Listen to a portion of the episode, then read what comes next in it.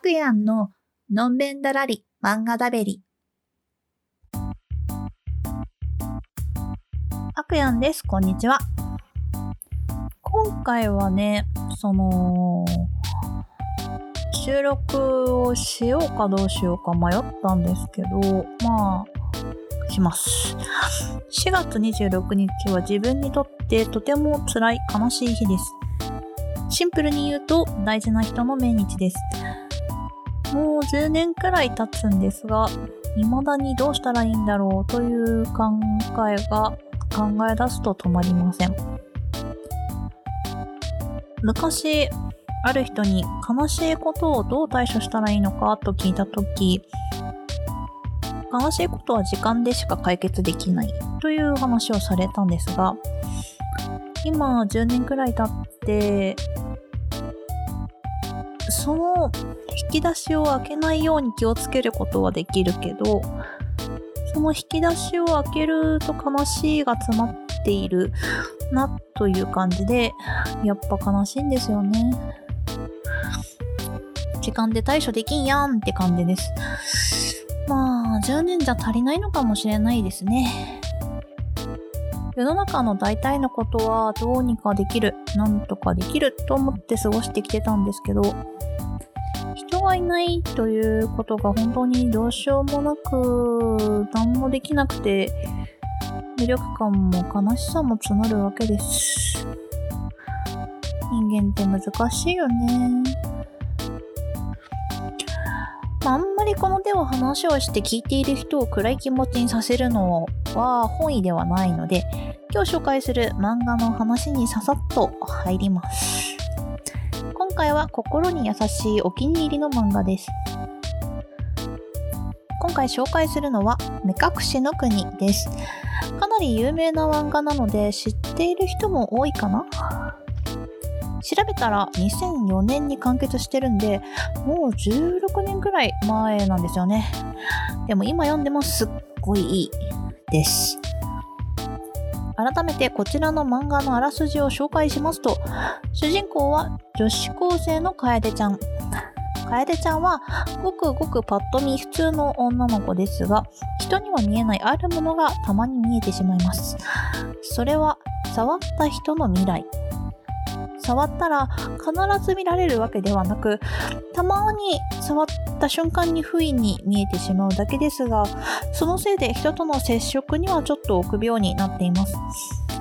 ある日のこと、男子転校生のアロー君とすれ違った時に、その転校生も見える人だと打ち明けられました。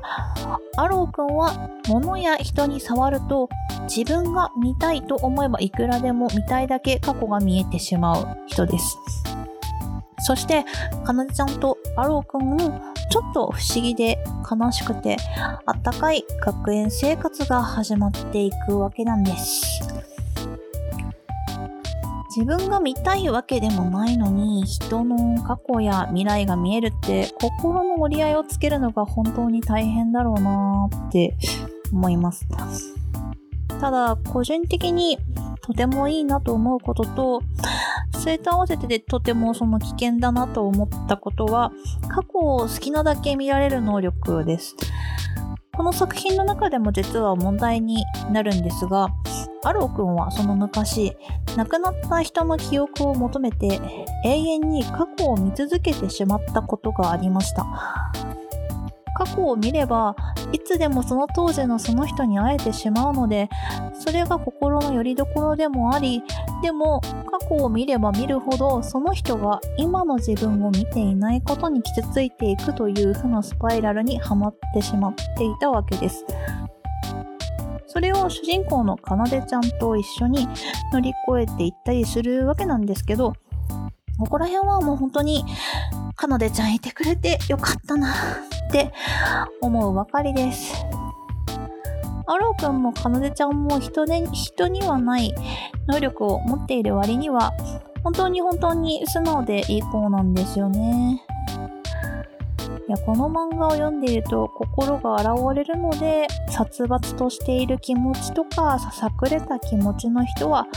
ぜひ読んで心を落ち着けてほしいです。この話は、まあ、あと途中でもう一人メインのキャラクターとなる人が出てきます。えっと、先輩なんですけど、その先輩は未来が読めるんですよね。うん、このね、先輩もね、いいですよ。ちょっとね、二人よりはすれてるっていうのかな。うん。人生すれちゃった感じなんですけど、まあ、でもね、根がいい子だから もう、なんか、このね、漫画ね、いい人しか出てない、来ないよ、大体。ちょっと一人だけ、うーん、微妙な人も出てきたりするけど、一人？うん、一人か。まあ、基本すごく優しい漫画です。